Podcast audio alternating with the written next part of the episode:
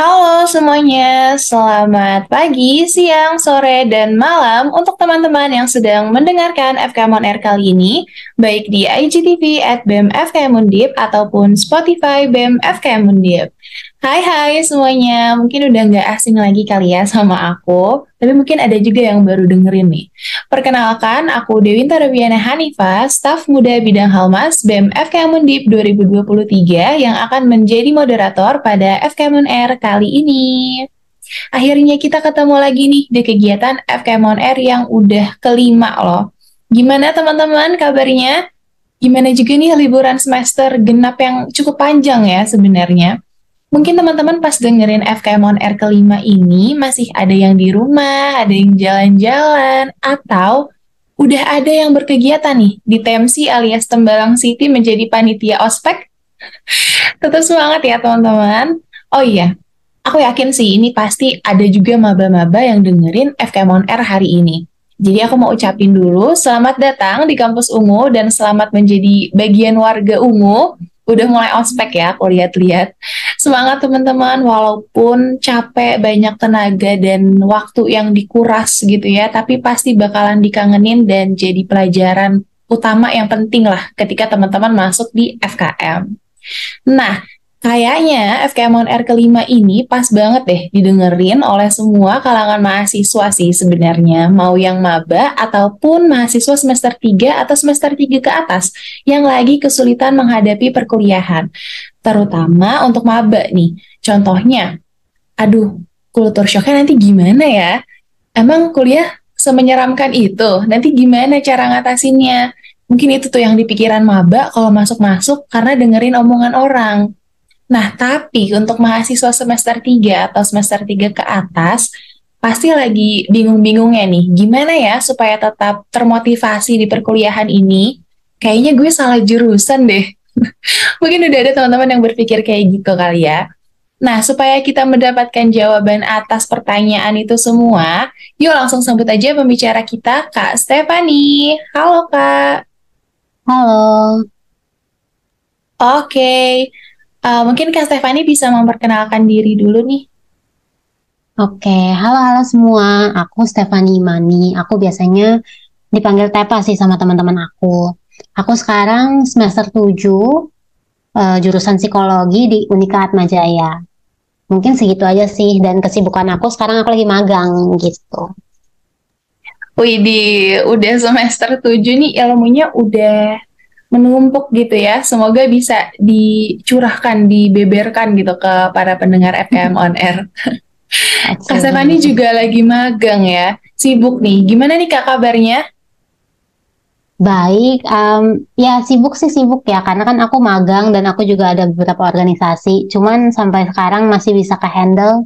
Jadi baik gitu. Oke, alhamdulillah. Jangan lupa untuk terus jaga kesehatannya ya, karena duh kayaknya akhir-akhir ini cuacanya lagi bikin kita sakit gitu. Benar. Oke, gimana kalau kita mungkin langsung mulai aja nih Kak ke diskusi kita karena udah ada beberapa pertanyaan yang kayaknya aku pengen nanyain deh ke Kak Tepa ya. Yang pertama nih, sebenarnya arti dari culture shock itu sendiri apa sih Kak? Oke, jadi mungkin sama kayak namanya gitu ya sama seperti dengan namanya culture shock di mana perasaan kaget atau terkejut gitu ya yang dirasakan oleh individu atau orang lain atau diri kita sendiri karena adanya perbedaan-perbedaan budaya mungkin di dalamnya. Nah, budaya ini sendiri pun bukan berbicara tentang suku, bahasa atau kepercayaan aja, tapi sebenarnya ada juga nih di dalamnya kebiasaan sehari-hari, pola pikir, lingkungan sekitar atau kayak praktis-praktis dalam kesehariannya sih. Jadi lebih meluas lagi gitu. Nah sebenarnya juga kita semua pasti sudah pernah nggak sih ngalamin yang namanya perubahan di dalam hidup kita. Kak Dewinta udah pernah ngerasain bukan? Wah, uh, aku juga udah pernah sih. Terutama pas banget kita lagi ngomongin culture shock masuk kuliah. Itu nanti mungkin kita bisa cerita-cerita sedikit gitu ya. Hmm, aku yakin nah, pasti juga teman-teman yang dengar itu uh, udah pernah tuh ngerasain perbedaan-perbedaan. Mungkin ada yang dirasanya kecil kayak SD ke SMP atau SMP ke SMA atau SMA ke kuliah gitu ya. Tapi sebenarnya itu nggak sepele sih itu bukan hal yang sepele dan perubahan dari yang tadinya kita sudah biasa dalam keseharian terus tiba-tiba jadi asing itu pastinya sangat-sangat membingungkan sih gitu. Uh, uh, betul betul. Aku juga pas masuk kuliah tuh rada bingung ya karena kultur shock kultur shock itu. Tapi sebelum kita masuk ke pembahasan yang lebih dalam lagi, apa aja sih kak sebenarnya contoh kultur shock yang biasanya didapetin maba gitu ya, apalagi dari SMA ke kuliahan tuh banyak banget loh hal-hal yang berubah mulai dari waktu tidurnya mungkin, waktu kuliahnya hmm. karena Enggak, kayak SMA ya. Kalau SMA itu kan dari jam 7 sampai jam 3 mungkin. Tapi kalau kuliah, tiba-tiba ada kuliah malam gitu. Nah, apakah hal-hal seperti itu juga termasuk ke culture shock gitu, Kak? Oke, mungkin sebelum ngomongin tentang contoh, aku pengen spotlight dikit nih. Soalnya aku merhatiin kenapa orang-orang lebih banyak mikirin atau berbicara tentang uh, perubahan yang ada ketika masuk ke kuliah gitu ya dibandingkan SMA kayak mungkin SMP ke SMA uh, eh, jarang banget diobrolin. Tapi kalau misalnya kuliah itu banyak banget topik-topik tentang hal itu. Mungkin uh, salah satu hal yang benar-benar terlihat itu juga gara-gara sangat ada perbedaan yang sangat signifikan ya nggak sih Kak Winta? Jadi um, ada batu loncatan yang begitu besar gitu ya di dalam SMA ini ke perkuliahan gitu. Jadi yang tadinya mungkin di SMA masih uh, ada guru yang membimbing tapi kalau di kuliahan kita lebih mandiri gitu ya. Kita lebih bi harus bisa sendiri gitu. Nah kalau contoh-contohnya sendiri itu sih hmm, sebenarnya banyak ya. Mungkin tadi Kak Winta juga udah bilang. Cuman dari pengalaman aku pribadi gitu ya ada tiga hal yang aku dan teman-temanku rasain ketika jadi maba sih atau mahasiswa baru gitu. Nah, um, kalau misalnya teman-teman nih ngedengar tiga hal ini dan mungkin nanti relate atau bahkan sekarang udah relate, aku cuma pengen bilang itu hal yang sangat-sangat wajar sih. Maksudnya banyak orang yang mengalami itu juga dan salah satunya aku juga gitu. Jadi mungkin aku bakal sharing tiga hal ini. Pertama itu mungkin perubahan tanggung jawab gitu ya. Di mana tadinya tanggung jawab kita yang dari anak sekolahan gitu tinggal masuk sekolah mungkin pulang masuk sekolah pulang main-main sama temen jadi lebih besar lagi nih uh, ranahnya. Jadi anak kuliah ada uh, perubahan dari segi kesibukan pekerjaan kita finansial mungkin dan yang kedua perubahan status sosial. Ini pasti Kawinta juga mungkin udah pernah ngerasain ataupun juga udah sering dengar senioritas ya nggak sih kak? Waduh, nyata banget sih itu kayaknya. Nah itu dia. Hmm, Sebenarnya kalau aku pribadi ya ini opini aku, aku tuh kurang suka dengan senioritas yang um, menunjukkan kayak kekuatannya gitu loh. Aku lebih suka seorang senior yang emang ngebimbing, nempa boleh, kayak mengkritik boleh, tapi bukan berarti menunjukkan eh lu di bawah gue di atas gitu. Sebenarnya gitu ya aku nggak suka dengan opini itu gitu. Cuman kan kita nggak bisa mengkontrol semua opini orang dan semua uh, pribadi orang gitu ya. Jadi kita harus aware juga nih kita harus sadar juga bahwa di bumi ini itu selalu ada yang namanya status sosial. Dan itu mulai kerasa banget mungkin pas kita masuk perkuliahan. Jadi kadang suka kaget tuh, suka culture shock juga tuh, gitu. Dan yang terakhir mungkin yang ketiga yang uh, aku bisa sharing itu lingkungan pertemanan. Mungkin kalau misalnya waktu kita SMA itu kerasa banget tuh yang namanya geng-gengan, ya enggak sih yang kayak aduh udah temenan sama A, udah sama B, sama C, udahlah sama yang itu itu aja gitu kan. Mm -mm. Hmm, tapi uh, ketika aku masuk kuliah itu benar-benar kita tuh ditemukan dengan teman-teman dengan latar belakang yang sangat-sangat berbeda. Kadang kita juga mikir kok ada ya orang kayak gini, kok ada ya mereka bisa begini? Gitu. Tapi um, kita apa ya ada masa-masanya kita harus bertemu dengan orang-orang itu gitu. Dan kita nggak bisa menolak untuk bertemu dengan orang itu. Dan kita nggak bisa juga hanya berteman hanya dengan A B C doang. Selalu ada orang yang lain dan mungkin yang bikin kaget lagi adalah kalau aku sih ya di kuliahan aku itu setiap semesternya aku bisa masuk di dalam tugas kelompok dengan anggota yang sangat berbeda-beda gitu. Aku kalau Kawinta gimana nih? Aku takutnya aku generalisir aja ini. Uh, emang sih kak, kalau misalnya pengalaman aku ya di perkuliahan yang namanya kelompok belajar atau kelompok kerja itu pasti berubah sih. Sejauh ini aku belum pernah satu kelompok sama orang yang itu-itu aja gitu. Pasti selalu berubah. Makanya di WhatsApp, wah itu pusing banget tuh. Grup banyak banget karena setiap betul, mata betul. kuliah beda. betul, Kayak betul, gitu betul. sih. Iya. Nah itu mungkin aku bisa sharing tiga contoh itu aja sih. Mungkin teman-teman nantinya yang uh, maba atau mungkin yang sekarang udah jadi mahasiswa punya cerita lain bisa aja karena culture shock itu banyak banget hal yang hmm, bisa ditemuin gitu ya. Dan nggak cuma tiga itu doang tapi mungkin yang aku rasa paling paling aku ngerasain gitu dan teman-teman um, kampusku rasain tiga hal itu. Dimulai dari tanggung jawab yang pertama terus habis itu yang kedua tadi um, sosial sama yang terakhir itu tentang pertemanan. Itu sih kak. Oke, nah mungkin teman-teman kalau misalnya baru masuk kuliah, aku yakin paling relate-nya itu di pertemanan sih.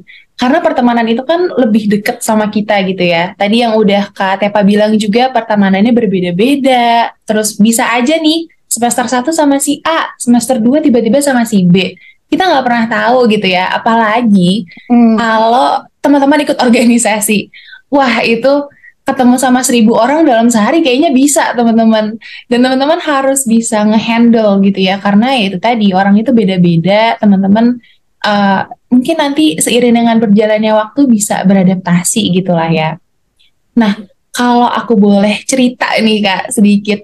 Awal-awal aku masuk kuliah itu sebenarnya lebih kaget karena yang pertama itu jelas ya waktu kuliahnya, yang kedua pertemanannya yang kok ini orang masuk udah jago-jago semua gitu ya. Ini teman-teman harus ini nih harus digaris bawahi kalau nanti udah masuk di kelas pertama, mungkin teman-teman ada beberapa yang kaget gitu kalau ternyata ah kayaknya orang-orang kok udah pada keren-keren gitu. Hmm, Tapi hmm. mungkin Kak Tepa ngalamin hal gitu juga waktu dulu masuk pertama kali Um, nah itu dia kayaknya culture shocknya beda ya. Cuman aku ada sih pengalaman itu perasaan kok aku tertinggal gitu ya dalam bidang akademik maybe atau mungkin juga dalam hal sosial. Kok teman-temanku punya teman yang udah banyak gitu ya di kampus ini sedangkan kalau aku belum kenal siapa-siapa. Nah, aku lebih kerasanya yang itu. Temanku ada kenal sama senior-senior, sama junior-junior. Kok aku nggak ada kenal siapa-siapa? Itu. itu aku pernah ngerasain itu. Nah, iya benar. Padahal sebenarnya santai aja guys, chill. Karena nanti kita semua bisa mengikuti gitu. Benar, iya. benar, benar. Oke, nah tadi mungkin udah disinggung sedikit nih sama Kak Pak masalah kultur shock ini ketika masuk perkuliahan atau mungkin yang udah berapa semester gitu ya di kuliah itu sebenarnya bisa memengaruhi kondisi psikis ya? Bisa, bisa sangat bisa, Kak. Nah, boleh dong dijelasin gimana sih kok culture shock itu bisa sampai memengaruhi kondisi psikis seseorang gitu? Oke. Jadi, um, tadi mungkin aku di awal udah singgung nih, culture shock itu terjadi karena ada perubahan ya di dalam hidupnya individu, di dalam hidupnya kita semua gitu ya. Nah, ketika ada perubahan itu pastinya ada perasaan khawatir, ada perasaan takut gitu ya akan uh, masa depan ataupun perubahan yang kita sendiri tuh nggak ngerti gitu loh. Ini tuh asing buat kita kok yang biasanya nggak uh, kayak gini menjadi kayak gini gitu kan. Kita pastinya ada perasaan khawatir itu gitu. Nah, perasaan khawatir itu sendiri itu tuh udah um, perasaan negatif atau emosion em, emosi negatif gitu ya. Nah, emosi negatif ini tuh membawa kita ke yang namanya perasaan gak berdaya, gelisah. Kadang kita ngerendahin diri juga sih dan kayak bahkan sampai di titik kita nggak ngerasa kalau diri kita tuh berharga gitu. kalau misalnya perasaan negatif ini terus menyerang kita, terus um, menggerogoti kita gitu ya, akhirnya tuh dengan perasaan yang sangat-sangat berlebihan ini bisa bikin pola pikir kita jadi pesimis dan juga overthinking gitu. Dan sebenarnya bukan psikis kita doang yang kena sih kak, tapi juga ke arah uh, fisik kita juga jadi kena nih karena balik lagi kalau ngomongin tentang kesehatan mental, itu pasti berhubungan erat sama yang namanya kesehatan fisik juga. Dua hal ini tuh nggak bisa dilepas satu-satu doang. Ketika perasaan negatif muncul dan uh, terus-terus nyerang, akhirnya fisiknya juga keganggu. Atau ada juga nih perasaan-perasaan nggak worth it gitu ya, nggak nggak layak gitu. Jadinya lebih memilih untuk ah aku menyendiri aja deh. Kayaknya di lingkungan sosial ini aku nggak selevel dengan yang lain gitu. Nah, perasaan negatif ini tuh sebenarnya hal yang normal. Kita semua pernah dong nangis. Nangis itu atau sedih itu perasaan negatif loh. Tapi eh, apakah wajar kondisi dalam eh, perasaan negatif ini? Aku bisa bilang wajar. Wajar banget kalau misalnya teman-teman itu ngerasain perasaan-perasaan negatif ketika beradaptasi. Itu wajar banget. Tapi ketika kita uh, terus-terusan merasa negatif, uh, perasaan negatif itu ya, itu baru yang namanya nggak wajar gitu. Kenapa sih aku bisa dengan percaya diri gitu tadi awal ngomong kalau misalnya uh, perasaan negatif itu adalah perasaan yang wajar. Padahal kan konotasinya negatif gitu ya aku kasih contoh aja deh. Misalnya gini, ketika kita tersesat gitu ya di dalam suatu hutan, kita nggak tahu nih di dalam hutan ini tuh asing banget buat kita. Di dalam hutan ini tuh ada apa sih? Entah ada budak bu, aduh jadi salah ngomong. Entah ada buaya gitu ya, atau entah ada uh, singa atau apa gitu kita nggak tahu. Ya wajar kita untuk merasa takut, untuk merasa uh, khawatir. Nggak mungkin dong kayak kita sebagai manusia wah ada buaya sini aku pukul dengan dengan santainya gitu kan nggak mungkin. Namanya juga masuk ke hutan yang asing gitu ya. Nah tapi ketika kita bisa um, manage perasaan uh, takut itu, manage perasaan negatif itu, itu di mana kita bisa akhirnya melangkah untuk, oke okay, kita lihat nih hutannya pelan-pelan, ada apa sih di dalamnya? Wah jangan-jangan ada buah yang manis di dalamnya wah jangan-jangan bukannya aku ketemu singa, tapi ketemu makanan-makanan yang enak, buah-buah yang enak gitu. Ketika kita nggak bisa manage perasaan negatif kita dan terus bertumpuk, semakin banyak makin takut. Istilahnya kalau di hutan tadi bukannya kita coba explore untuk uh, melihat sekitar, kita malah diem aja. Nah itu yang jadi bahaya. Itu yang jadi tidak wajar gitu.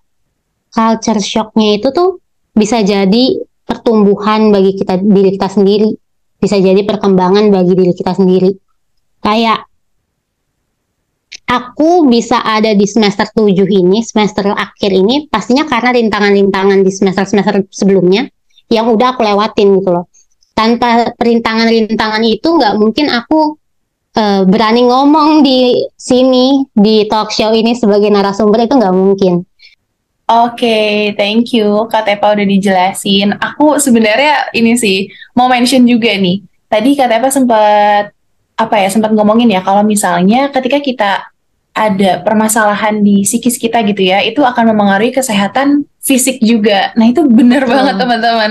Karena mungkin nanti ya teman-teman ketika udah masuk di FKM itu juga dijelasin loh kalau ternyata hubungan antara psikis dan fisik itu nyata adanya gitu.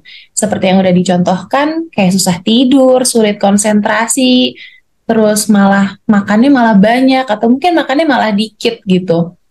Dan aku pengen nekenin ini sih ke teman-teman juga perasaan negatif ketika teman-teman merasakan culture shock masuk awal-awal kuliah itu jangan ditumpuk benar kata Katepa karena kalau misalnya itu ditumpuk perasaan negatif, mungkin bisa jadi kesepian gitu ya, atau bahkan bisa memperburuk hubungan sosial teman-teman ke teman-teman yang lainnya kayak gitu. Dan hmm. kayaknya kalau ngomongin culture shock ini ya supaya bisa lepas, ini gak sih kak butuh kemampuan untuk beradaptasi, kemampuan dan kemauan untuk beradaptasi dengan lingkungan yang baru gitu. Betul, setuju aku. Yes. Nah, tapi nih sebelum kita masuk ke tips and tricks, aku pengen tanya dulu sih. Kalau tadi kita udah ngomongin untuk maba, kita sekarang ngomongin untuk mahasiswa yang udah jalan berapa semester gitu ya. Kenapa okay. sih kak? Aku kayak ngeliat gitu ya, ada nggak sedikit mahasiswa gitu udah merasakan unmotivated atau rasanya udah nggak termotivasi untuk menjalani perkuliahannya gitu. Mulai ngerasa aduh kayaknya aku nggak cocok deh di jurusan ini. Nanti kerjanya jadi apa ya? Kayak gitu. Kenapa sih orang bisa berpikiran seperti itu? Apakah itu perasaan yang wajar? Oke okay, unmotivated ya. Tadi pertanyaan terakhirnya Kak Winta um, apakah itu wajar wajar banget sih. Soalnya pasti kalau ditanyain ke semua mahasiswa, pasti mereka relate dengan unmotivated ini. Entah aku, entah mungkin Kawinta, entah mungkin teman-teman di sana, di luar sana, entah mungkin teman-teman aku sendiri kalau ngedengerin ini, pasti mereka relate dengan yang namanya nggak termotivasi nih. Cuman yang aku lihat ya selama ini suka atau nggak suka dengan jurusannya, ataupun hmm, suka atau nggak suka sama pelajarannya, unmotivated ini tuh pasti pernah terjadi di kehidupan seorang sih. Dan sebenarnya perasaan unmotivated ini tuh banyak banget aspeknya. Bisa burnout, bisanya tadi ada sulit adaptasi gitu ya. Jadi teman-teman yang maba beneran deh, bener yang katakannya kata Kawinta, kalau emang sulit banget beradaptasi, just jangan ditumpuk gitu loh.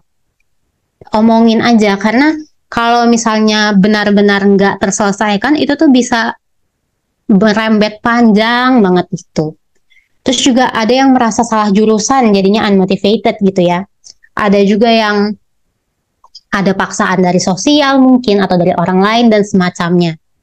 Nah terlepas dari uh, kita sebenarnya tuh motivated atau unmotivated yang aku lihat ya di kehidupan nyata sebenarnya lebih banyak individu yang memilih untuk bertanggung jawab sih dibandingkan enggak. Kayak walaupun dia dalam keadaan yang lagi sulit burnout misalnya jadinya unmotivated dia tetap berusaha untuk melakukan tanggung jawab dia dalam perkuliahannya. Jadi nyatanya kalau dilihat secara fakta gitu ya lebih banyak orang yang lulus gak sih dibandingkan drop out gitu kita sendiri itu di dalam kesehariannya banyak banget gejolaknya kan. Kayak kita dalam seharian nggak mungkin senang-senang terus. Pasti ada yang namanya secara psikis nggak optimal. Dan itu tuh bisa banget bikin jadi unmotivated gitu ya. Nah balik lagi ketika ada um, perasaan negatif ataupun tadi secara psikis nggak optimal respon kita tuh gimana gitu? Kita mau dibawa ini seperti apa bisa nggak sih kita bertanggung jawab dengan um, tanggung jawab yang kita punya di tengah-tengah kita unmotivated.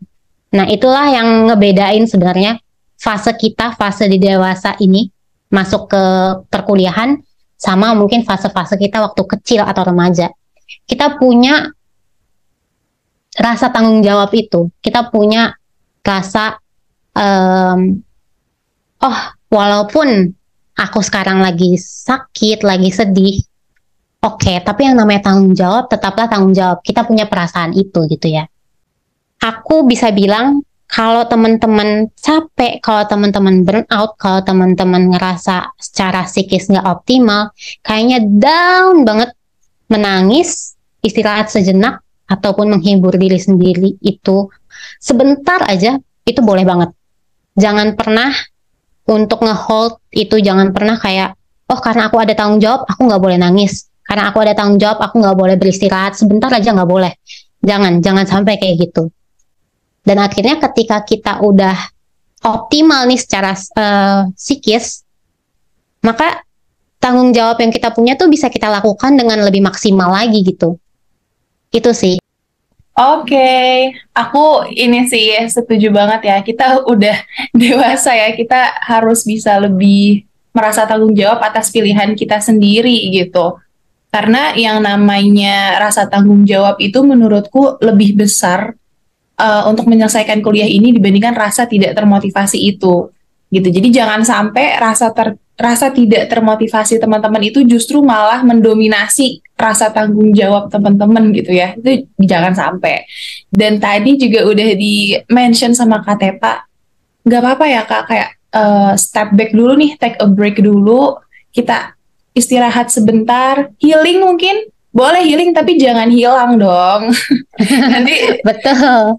Nanti dicariin teman sekelompoknya gimana? nah, oke, okay, mungkin karena udah di mention tipis-tipis nih. Boleh dong Kak dikasih tips and tricks how to stay positive and motivated in university life baik untuk maba ataupun untuk mahasiswa yang udah semester atas. Jadi aku bakal kasih tips yang kira sekiranya tuh pernah terjadi di kehidupan aku dan ini tuh benar-benar membantu aku. Jadi jangan bikin ini sebagai panduan, jangan bikin ini sebagai acuan, tapi ketika kalian dengar ini bisa kalian ingat aja gitu oh ada nih orang yang ngelakuin ini. Mungkin aku juga bisa mungkin juga tidak. Mungkin uh, kalian punya caranya masing-masing gitu ya.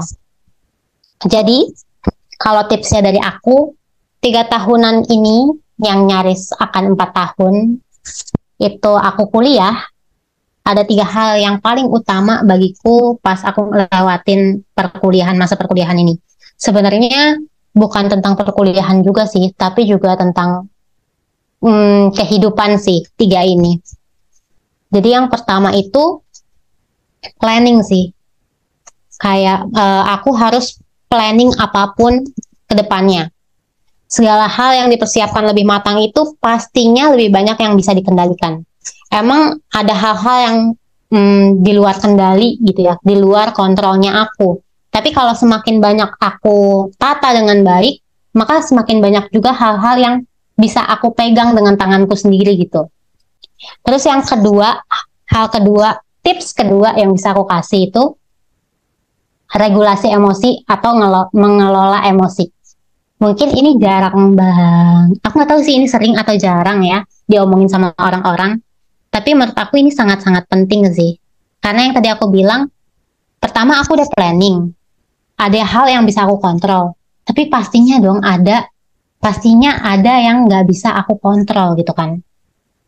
Nah ketika ada hal yang nggak bisa aku kontrol misalnya kita pengen talk show yang ini tadi ya uh, kita pengen talk show di undip ini aku pengen talk show terus tiba-tiba perut aku sakit gitu.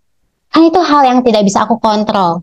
Yang aku bisa kontrol hanyalah oh hatiku biar tenang. Oh aku harus harus santai supaya aku bisa fokus ketika jadi narasumber ketika aku melakukan talk show. Nah itu pentingnya untuk kita kelola emosi. Jadi kalau ada hal-hal yang sekiranya di luar eh, kendali kita oke. Okay, apa yang bisa aku kendaliin sekarang? Oh hatiku. Aku bisa kendaliin hatiku.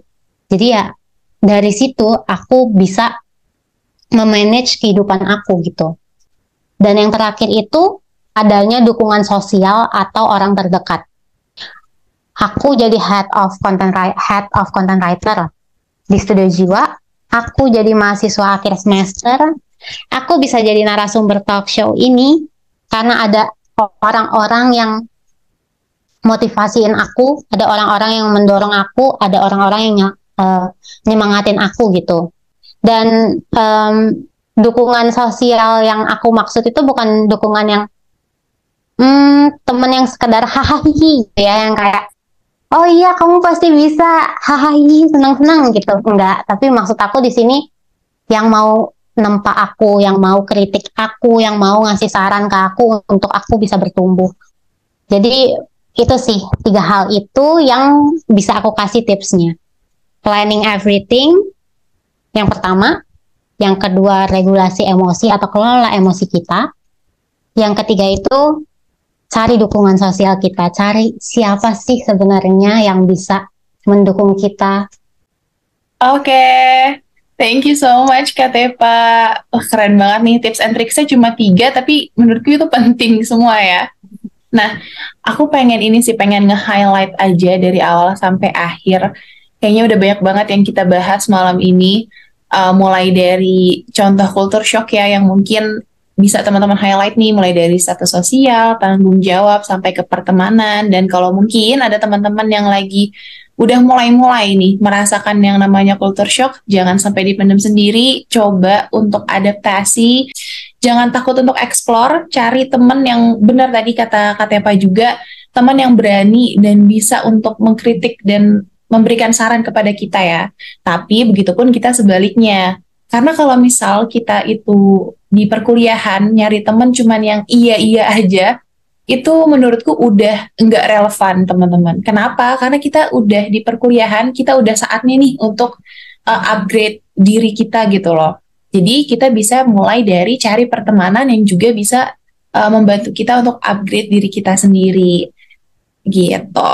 Uh, mungkin karena pertanyaannya udah dibahas dan dijelaskan semua nih oleh Kak Tepa, kita udah tiba di penghujung acara teman-teman. Mungkin sebelum kita closing kali ya dari Kak Tepa ada closing statement nggak nih?